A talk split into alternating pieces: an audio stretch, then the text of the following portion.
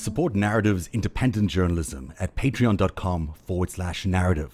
And check out our podcast wherever you get your podcasts. And don't forget to subscribe and download.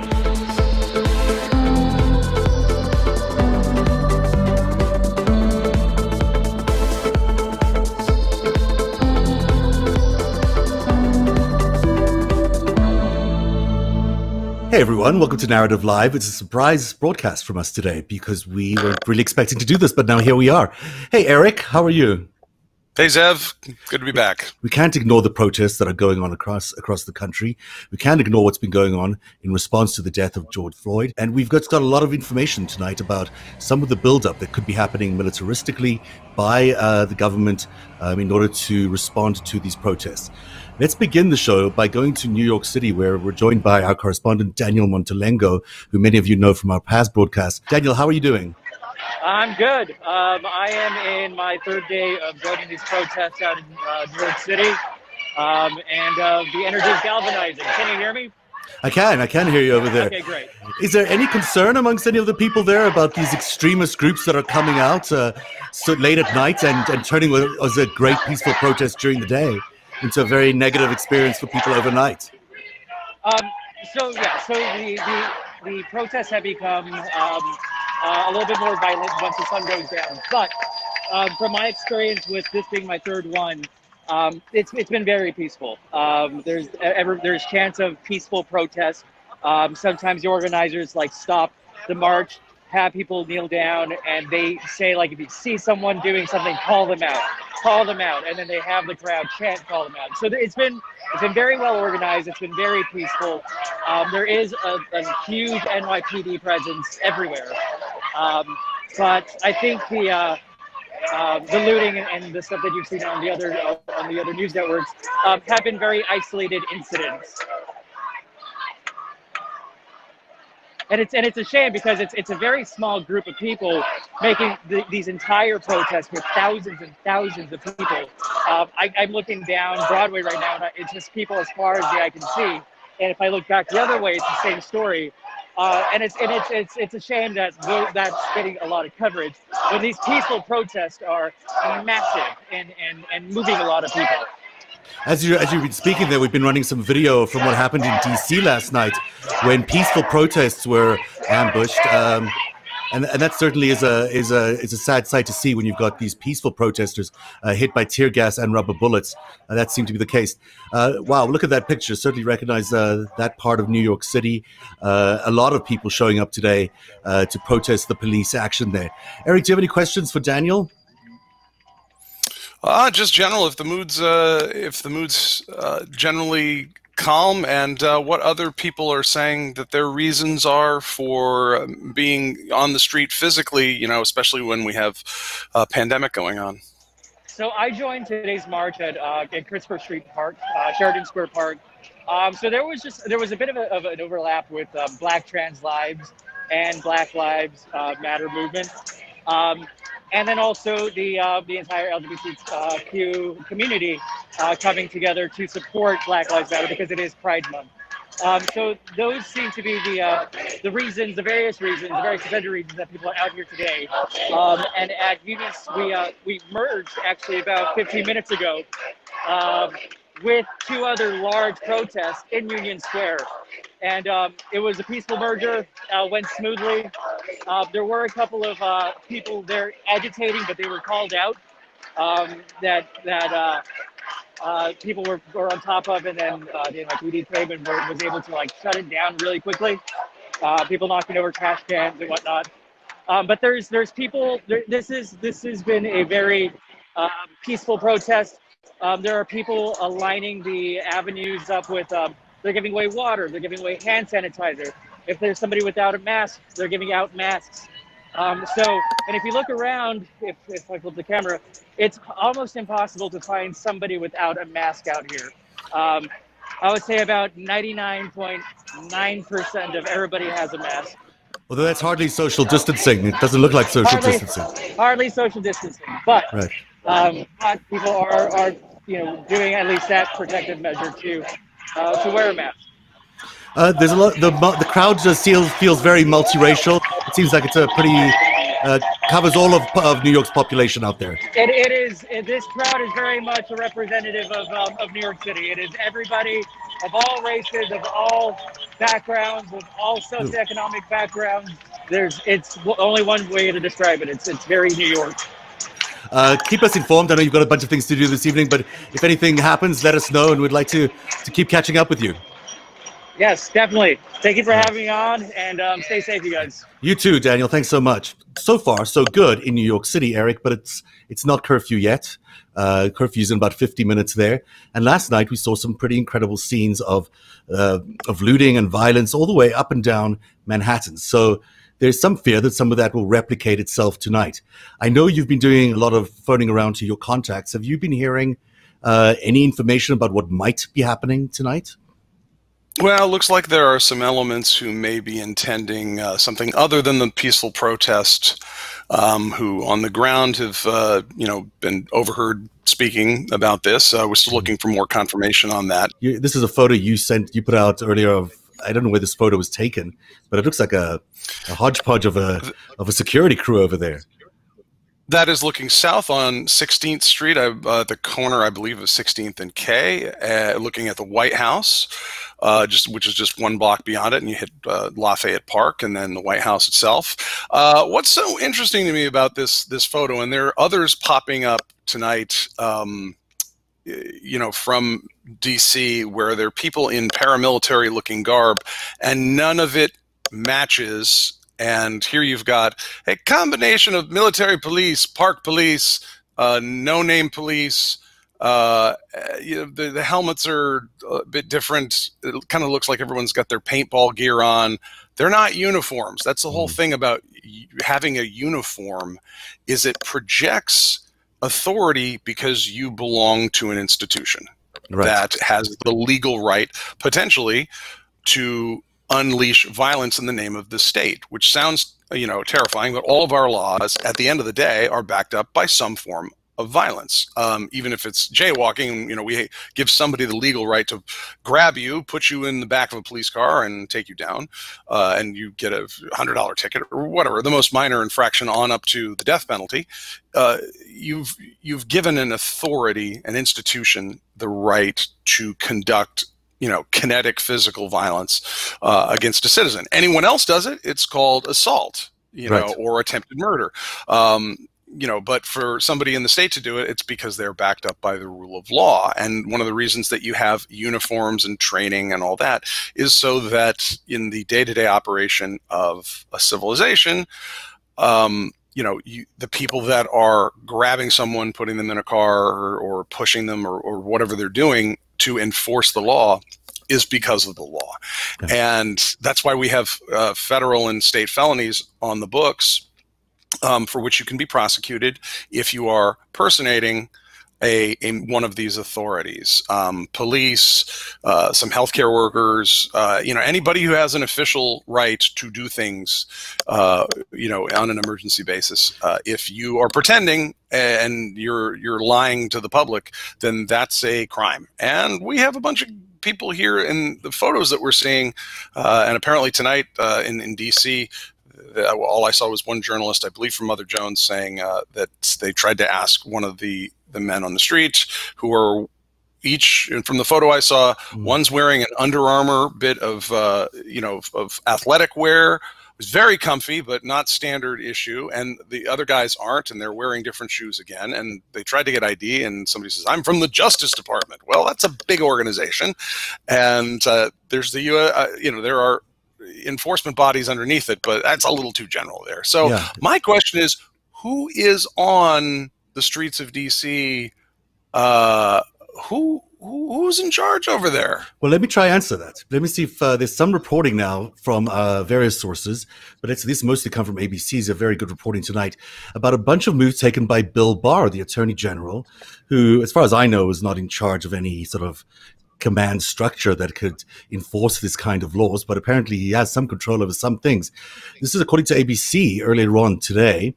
Barr dispatched the FBI's elite hostage rescue team. And I'm sure none of these guys you're talking about were part of any elite team, but uh, this is uh, the HRT, I guess is what it's called, and they were sent to assist DC police to maximize federal law enforcement presence in DC. This was Sunday night into Monday. Then on Sunday, we know there was um, reports that white nationalist groups were posing as Antifa on Twitter. Um, the calling for violence. And then on Monday again, Barr directed the Bureau of Prisons, where he's the director of. It seems like Bill Barr has taken it upon himself to to act as a bit of a control element for what he believes is is coming. Um, what's your sense of what he means uh, by sending all these these teams out? Like, I mean, this is not a normal procedure. It seems like. Uh, it's not. I mean, the the the attorney general is in charge of prosecutions that are handled by you know he can send out teams of lawyers and there is enforcement through the US marshals of judicial procedure and anything that is law enforcement at the federal level comes under the executive branch of which the attorney general is a cabinet level position but you know he doesn't have paratroopers he can call out so this kind of looks to me as like you know sort of everyone he had some reasonable chance of getting on short notice. But even then, you know, I would think the uh, the FBI elite hostage rescue team uh, would, you know, could afford new shiny boots. Or I've been talking to, to sources all over today, uh, just trying to get a sense on the ground of what what actions are really being taken. Uh, you know, down to you know, do you see any other vehicles out that you normally don't see? Uh, what's the airspace like? And um, you know, mostly it's looking like DC and and New York City are the major uh, the the major locales tonight where there's going to be you know protests and potentially a, a response to that. Um, we know from some of the reports in Minneapolis and the speed with which um, the FBI and others responded to uh, what appear to be uh, members of transnational organized crime uh, who are are not from Minneapolis and are there for reasons other than expressing their local, um, you know, right. You know, they're not just helpful for Trump, who would love a distraction from 20 plus percent unemployment, over 100,000 dead from COVID, and more to come, unfortunately. Um, you know, his campaign trickster going to go into prison in 28 days. His former national security advisor has another 10 days with the help of William Barr to come up with some excuse for why him pleading guilty shouldn't count. And uh, it's not looking good. It's a, a f- you know a few people with weak arguments versus the watergate prosecutor. So trump yeah. could definitely use a distraction. And but so he might be he might be, and uh, let's let's take a look at what Barr actually told governors on that call yesterday. Um, he said instigators looking for secondary targets in cities where they can go and overwhelm the police forces. He said he had information about this. That's why it's so imperative we can't play whack a mole with these people. Barr said he went on to say we had to take out the professional instigators and the leadership group. And the way to do that is to start with a strong statement in the main cities. So he definitely seems to be pointing uh, at least his efforts in what he believes is some sort of big. Is it an attack? Is it a terrorist attack? I don't know what it's just how you describe it against these major cities that he says uh, he has to thwart with all this uh, heightened uh, presence. I mean, normally you get very clear direction from your political leadership mm-hmm. when something extraordinarily uh, something extraordinary like uh, you know deploying extra forces on the ground especially paramilitary here in the mm-hmm. United States usually if something like that has to be done you have some real uh, you know clear language and this is not clear language. I was mm-hmm. in washington d.c for september the 11th 2001 living in northwest d.c just around the corner from the embassy of israel. Um, those guys know how to do security when things go mm-hmm. sideways. And uh, you know it was even then the city was you know very navigable. And you're talking about you know at our worst moment. Um, there were there were barriers put up in different places. There was certainly nothing like uh, you know protesting at, at that time uh, quite to the contrary uh, yeah it very, seems very, it seems really unusual that that Barr seems to be the only one with information about these instigators that may be showing up.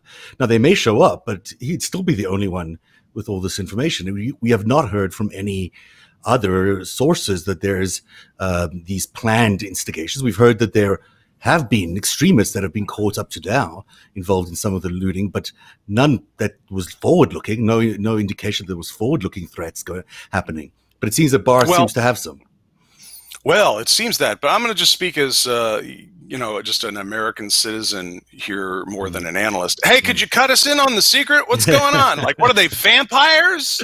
Uh, you know, uh, you know, troll giants. I mean, what what are we dealing with here, guys? Uh, Well- you know, The answer is you're dealing with Antifa, which is, of course, who knows what Antifa is? It's this broad, overarching sort of group. So, uh, you know, earlier Well, in the you- week, earlier in the you, week, you've got the okay. you've got Antifa up there uh, with the the the uh, it was the Europa group that's founded by uh, some young you know f- uh, retired Marine who was at the Charlottesville um, fake Nazi tiki torch rally uh, Mhm. near the Trump golf course there, and they're now they're posing as Antifa at the same Yes. time, which would really, you know, we've talked a lot about horseshoe theory in uh, Russian pol- political military science of setting up, you know, you, setting up two sides to fight. And you Mhm. might as well control both of them. So it's very ironic that we actually get some digital forensics around that. The you know the the faux Nazis and the faux anti-Nazis are really the same people. It And is. it is so- really remarkable. And, you know, so Twitter today suspended hundreds of accounts, supposedly from Antifa, supposedly inciting violence, but they weren't. They were actually right-wing extremists posing as Antifa, who also seem to have uh, quite a developed bot network uh, to help amplify their Antifa content. And so. It's interesting that you know all of this is happening with the only people until recently have been pointing a finger at, at Antifa have been Barr and Trump. Then we see the surge in violence uh, calls by Antifa groups on Sunday into Monday. Now on Tuesday, we hear that Twitter suspended all these accounts just a day after Trump saying these are the terrorists, you know, the Antifa and the radical left. I mean, it's looking a little bit conspicuous. You know, it doesn't look like it's a legitimate threat that's being faced by any left wing uh, organizations here, but actually just some sort of perhaps constructed threat. Well, let's you know give a you know a strong comparison between uh, the Antifa movement and Al Qaeda. Mhm. Now, uh, you know, we had you know I was in D.C. Uh, you know working in think tanks. We were talking about the these bunch of of uh, you know barbarian terrorist types that were in Afghanistan that were that were terrorizing women that were firing missiles at you know thousand year old statues of the Buddha. And you know this was on the threat matrix. Like these guys have got a failed state they can clearly host whoever they want we didn't know exactly what was going on as to you know whether they could actually reach with a kinetic operation all the way to lower manhattan. That had not been discussed uh, you know in non in unclassified circles but they were they were on the matrix of bad guys and you know okay well they're linked to yeah remember when you know we sort of funded those guys in the 70s when the soviets got in there? Well we kind of they're still there and they're still bad guys that all made sense and and you know they weren't you know the excuse for anything until you know Al Qaeda and that story has not been told all the way either. But until those planes hit the towers and the Pentagon, and then they trace this back to oh wait a minute, this is Osama bin Laden, this is Al Qaeda, these are these Wahhabists from Saudi Arabia, and others. You know, here's who this is these are the bad guys this is where they live and and you know they had intelligence ready to go and we all had a clear act. Uh, it wasn't si- you know it wasn't simultaneous of you know a you know a, a, an officer involved um, homicide followed by some you know some protests and all of a sudden this well we're we kind of have some bad guys around here. No we had a very clear negative event you know a, you know a, a terrorist uh, attack, and then here's who did it, and here's what we need to do. Um, and here we don't have that. We have this this boogeyman we haven't really seen except maybe in the early days of the the Trump inauguration. If you remember, Mhm. uh, there, there were some dudes in black, you know, sweatshirts rolling around and uh, near the. Um, you know, near the inauguration, then we didn't hear from them for a while. It's Right. it's almost like this is an emergency in want of a villain. If you don't want to talk about the COVID deaths or the 20% unemployment, uh, maybe you also might not want to talk about uh, your, you know, your campaign staff going to prison and flipping on you, or about the head of state who's also facing prison who maybe has something to say about you too. Right. Uh, so you know, there's we'll get to the strategy around why they might be interested in a, in some of these events taking place in order to distract from what are terrible uh, opinion polls right now in the elections. But I just want to finish taking a look at some of the stuff that Barr has done today.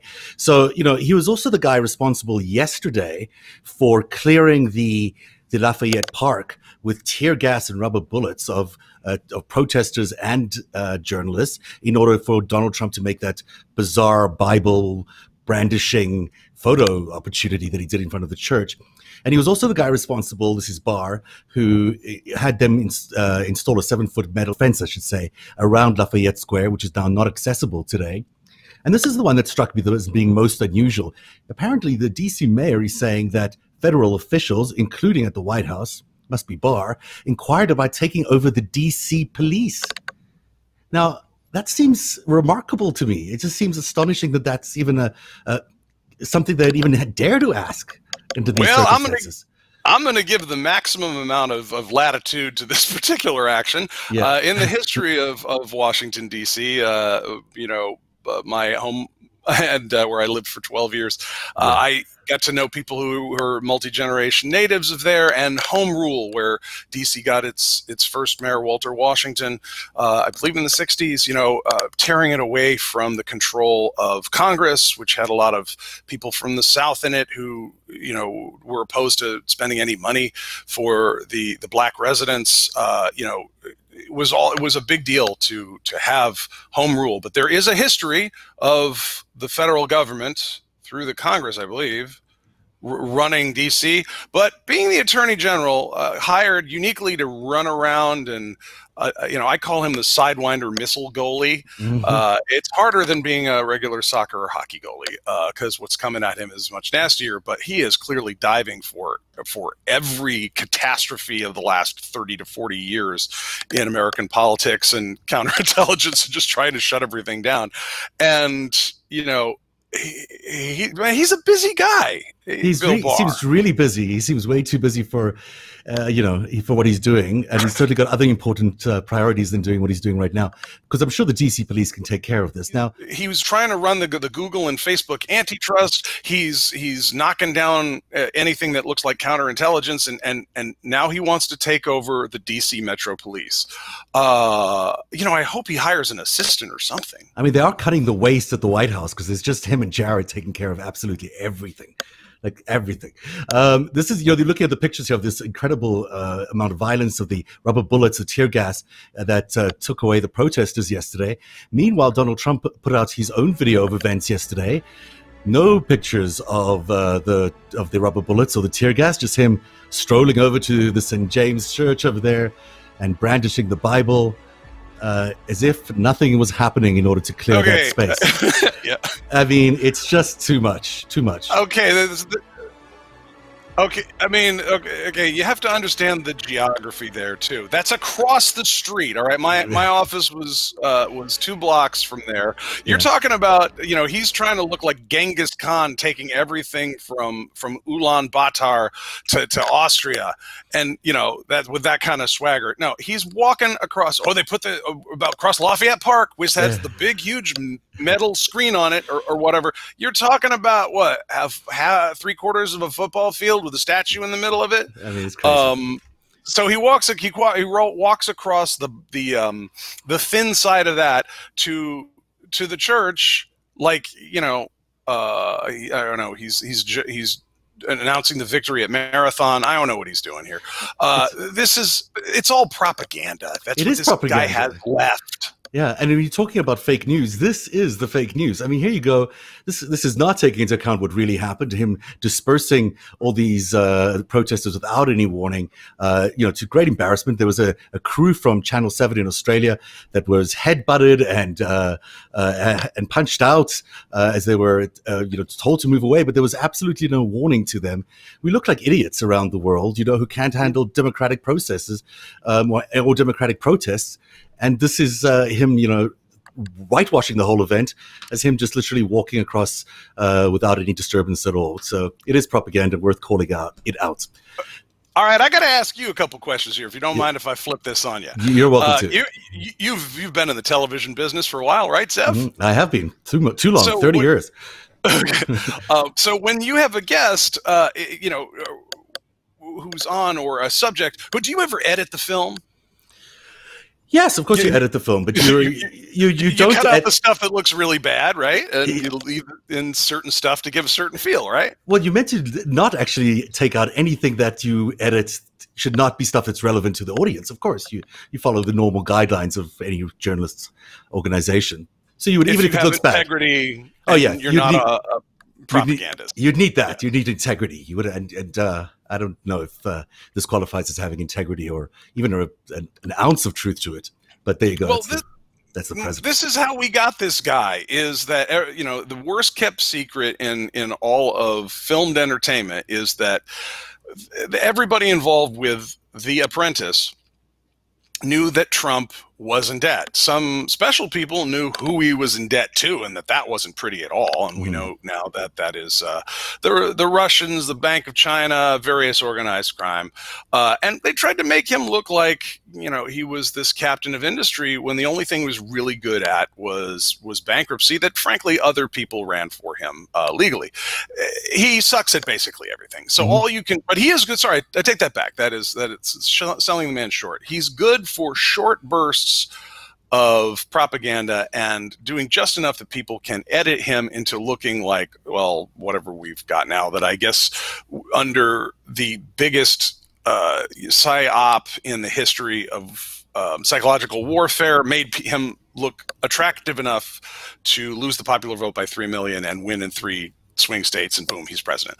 But this is all like the rest of this whole mess is that there are you know the, the the reality of the world the, the, the great masses of facts uh, you know all the events that are taking place and then you have a tiny slice that is taken and cut into a narrative and put out there and that's how we ended up with this guy as president of the United States with uh, you know, with not great results. So this is the last. It seems like it's their only playbook, and here you are. You're taking. You know, we we were we we we're talking with people on the street in New York, and it's just a bunch of people walking. Yeah, they should be six feet apart, uh, but it's not a whole lot more exciting than that. Now you get a f- you know a few ten to twenty second intervals of somebody hitting somebody with a plastic shield or whatnot, and you know then that then all of a sudden you can create this fearsome narrative. But again, the, the it's propaganda. The mass of events happening in the United States. Now, what worries me is is everything you're saying is absolutely right, and he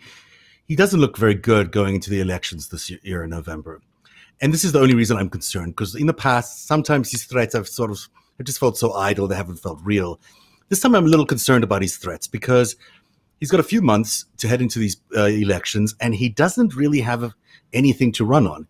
The pandemic was a disaster. The elect, the economy is a disaster. Um, the handling of this is even a disaster up until now. So he's beginning to tout this idea of he's the law and order candidate.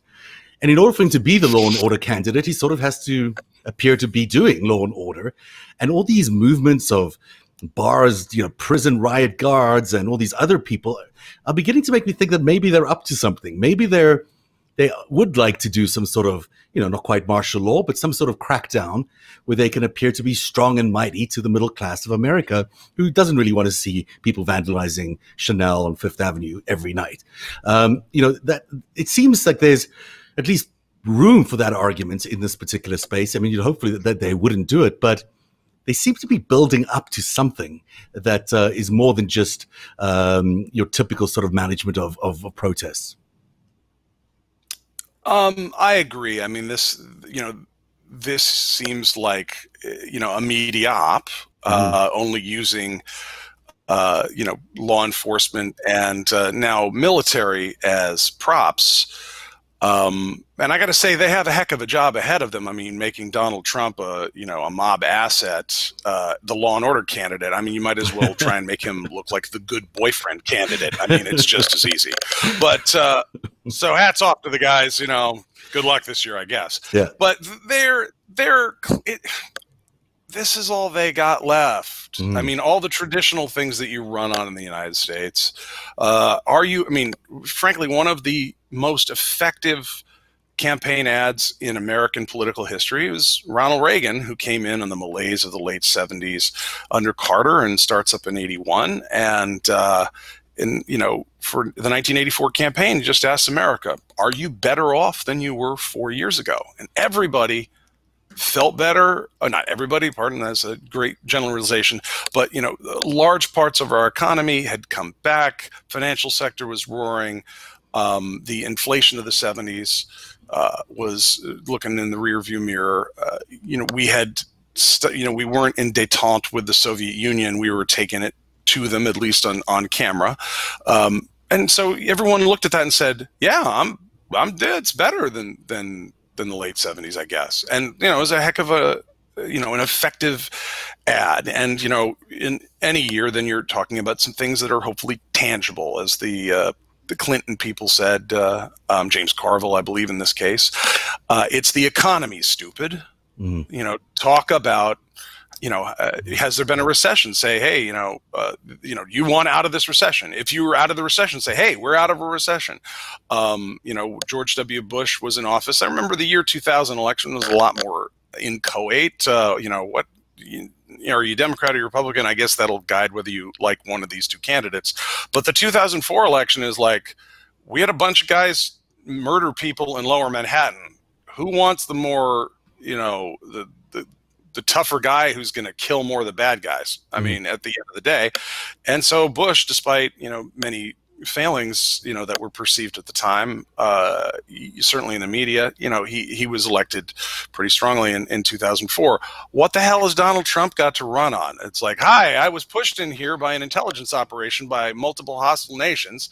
Uh, you know, there's 100,000 people dead. You don't know if your kids are going back to school in the fall. You can't even go to the freaking pool this summer. And, uh, but hey, here's some black guys broke some things, so we're going to dispatch uh, Apache helicopters. I can't really get those. Here's some guys I I, I picked up, uh, you know, off of Craigslist, and we gave them some paintball equipment and the martial law. Yeah, I mean that's the only thing they could go to. It's a terrible play. I'm not saying it's any you know any politician would hate to be in this position, but it does make me think that you know, folks should be a little careful out there. Anything could happen, but of course even this play is so obvious to everybody that whatever they're trying to do would be so easily identifiable at this point. If we can sit here and talk about it, I'm sure um, other people have thought about it too. And so, so, you know, what do we, you know, what kind of play can they really execute? For for those people who are worried, and I talked to a bunch of them this morning, just mm-hmm. in my friend group, uh, who are worried about, you know, is this martial law? You know, if you really know about authoritarianism and you know police states, then you know what happens to people who speak out. Uh, you know what really happens when when a leader wants to crack down and has real control of the military. And bottom line, it doesn't look like this. No, it doesn't. Uh, you're not trying. You're not trying to get your crony out of trouble before he goes back to his a guilty plea. No, the judge slips and dies, like falls out a window. Yeah. You know, that's what happens in, in, in, in dictatorships is that, you know, there's a riot. Yeah. Well, you, you bury 500 of those guys in a mass grave and anybody in Russia and China for all their propaganda, um, garbage about trying to make America morally and functionally equivalent to their regimes. I mean, these are regimes that have killed tens of millions of their own citizens. And when they are in authoritarian mode, uh, and, and, they dig a mass grave. And mm that has, even with all the obscenities that uh, that this administration has committed. And you look at everything from Puerto Rico, those people that didn't need to die, and the insults to them, and the mm-hmm. grifting off that, on up to people, you know, burying their relatives who died alone in a room on a ventilator now that didn't have to. I mean, look, the, these are bad people who have seized control uh, using our free, uh, you know, our free elections and our free speech. Um, but they are not the dictators that they want to be. They wish they could. That would get them out of trouble. Yeah. But I, I see a bunch of out of control grifters who are sweating really hard. And really trying yeah. desperately to make it look like maybe they're Mobutu Sese Seko, maybe Idi Amin Dada, maybe, possibly. Aren't you scared? But They're- I don't see them doing those things. they are coming across as sort of dictators of the African variety, which are not very convincing at the end of the day. I mean, yes, they're brutal, but they are disorganized, and one minute you take a look at them, you can sort of see what they're up to. Uh, you know, in a in a society as sophisticated as the United States is, with the amount of social media and uh, and smart people wandering around with access to all sorts of information and and uh, a free government ultimately that can provide that information. Boy, you, it's really hard to do this against uh, a, a free society, even though they're valiantly trying to run all these operations. It doesn't seem to be working uh, in the, to their favor at this point. So everyone's comparing him to Nixon. Everyone's saying it's Trump is Nixon in 1968. Um, maybe this was Nixon uh, running for the presidency. He was not the incumbent. He was just a candidate. He won and he ran on law and order. But this is different because you know Trump is the incumbent, and it's under his watch that law and order has broken down and the rule of law has been destroyed. So you know, maybe he's Nixon for many other reasons. Maybe he's Nixon because he's, uh, he's, you know, how he's influenced and the parties, uh, external parties that have helped him get to power. But other than that, the law and order analogy for 1968, I think, runs a little, a little dry. Uh, you know, I think when you look at the the pivot to the southern strategy, where where you had a U.S. political party that that pivoted hard into some racial provocation that was some of it homegrown and and some of it uh, exploited by bad actors on the ground some of them foreign some of them uh, organized crime uh, you know yeah okay there's a, there's a comparison there but um, you know Richard Nixon was a naval officer a veteran uh, you know a, an effective politician uh, who was you know a crook but professional uh, and that's not Trump Trump Trump ended up here by accident. Um, they were running those playbooks. I think it's pretty clear that they uh, they they know what's worked in the past. But you know, then that's what happens when you work with Paul Manafort and Roger Stone, who come from the Nixon era. Well, this worked, so do that, and you know, just you know. Uh, get a riot going and uh, boy it'll make americans scared but remember in 1968 you had just had you know 10 to 20 years of the mass produced automobile being widely available and then you have uh, you know you're not that many years away from sundown towns and redlining of mortgages where people are afraid of the inner cities and there's racial tension and there you know the civil rights uh, movement which is which is bearing fruit in in in real legislation that's changing the way America works. I mean, you know, th- these were pivotal years. Um, and you know, I talked to um, friends of mine of the baby boom generation who who remember that and living through through those days. And for all the okay boomer uh, divisions that they're trying to put up, like you know, these are people that have lived through some real uncertainty, right? And uh, you know these were moments where our leaders were being gunned down, uh, you know, in in daylight in front of us, and you know these these major changes in America were all new. We're trying to give the echo of those uh, those shudders, those those spasms in this country. They're the echo, and they're what people would remember. Remember what that felt like. This is kind of like that, except it's kind of not. Mhm. Um, this is you know this is not Watts and Detroit and all these other places. You, you know we have not killed. There is, there is no equivalent to Martin Luther King Jr. and you know he has not been murdered this year. Yeah. Uh, and you know we haven't just created the suburbs 15 years ago. It's not. It's not something that's really going to work as much as they're trying. And if it does, in fact, looks like it might be backfiring because people are turning up in their thousands across the country. So if they had anything to do with sparking this, which maybe they did, who knows? They certainly uh, uh, did not expect this many people out. Um, I mean, the entire country seems to be galvanized by mostly peaceful protests, mostly white people protesting, not mostly, but certainly a large number of white people protesting against uh, the government and against Trump, particularly, and for civil rights. That's a very different picture than they would have imagined. Uh, I imagine they would have been trying to create if they sparked any of this. But we and sh- look at how hard they have to work to turn this into a violent conflict. Yeah. You've got to bring people out who are policing when you see that um, those those shields and the the technique that they're using. That is not standard uh, operation, uh, you know, the, for police. That is not how they're trained, and that's not how good uh, police. And to, to hear people tell it, not not how the DC Metro Police are trained how to do crowd control. It is how you incite mm-hmm. cry, crowds, though. And you know, like I like I said, you know, with with Ferguson, you know, you're taking a tiny slice where you're waiting for something to happen, and then you point the camera at that. Yeah. But the, the rest of it doesn't look like that. There's there are people making a real effort to make America look like it's on the verge of collapse and of uh, violent uh, movements here, but they're having to expend a lot of energy to do that. And I think back in '68, they didn't have to try nearly as hard. I think it was really there. Right.